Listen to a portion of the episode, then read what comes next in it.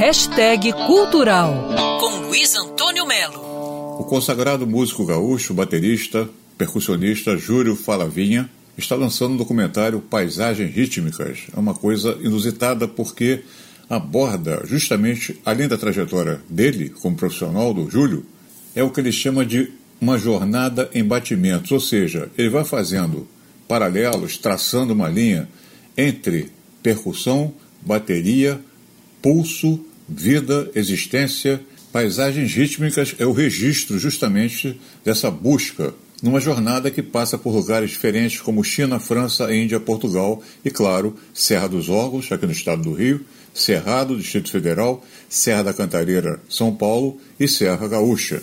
O Júlio Falavinha conversou com a gente.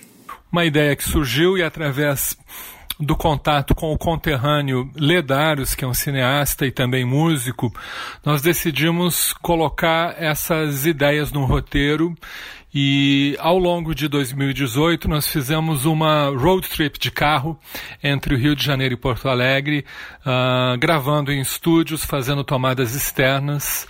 E a minha querida companheira, linda companheira Bianca Gismonte, que compôs um material dela, músicas dela, que nós trabalhamos juntos, que fazem parte da trilha desse documentário. Então são vários convidados, uh, músicos incríveis, são lugares muito bonitos.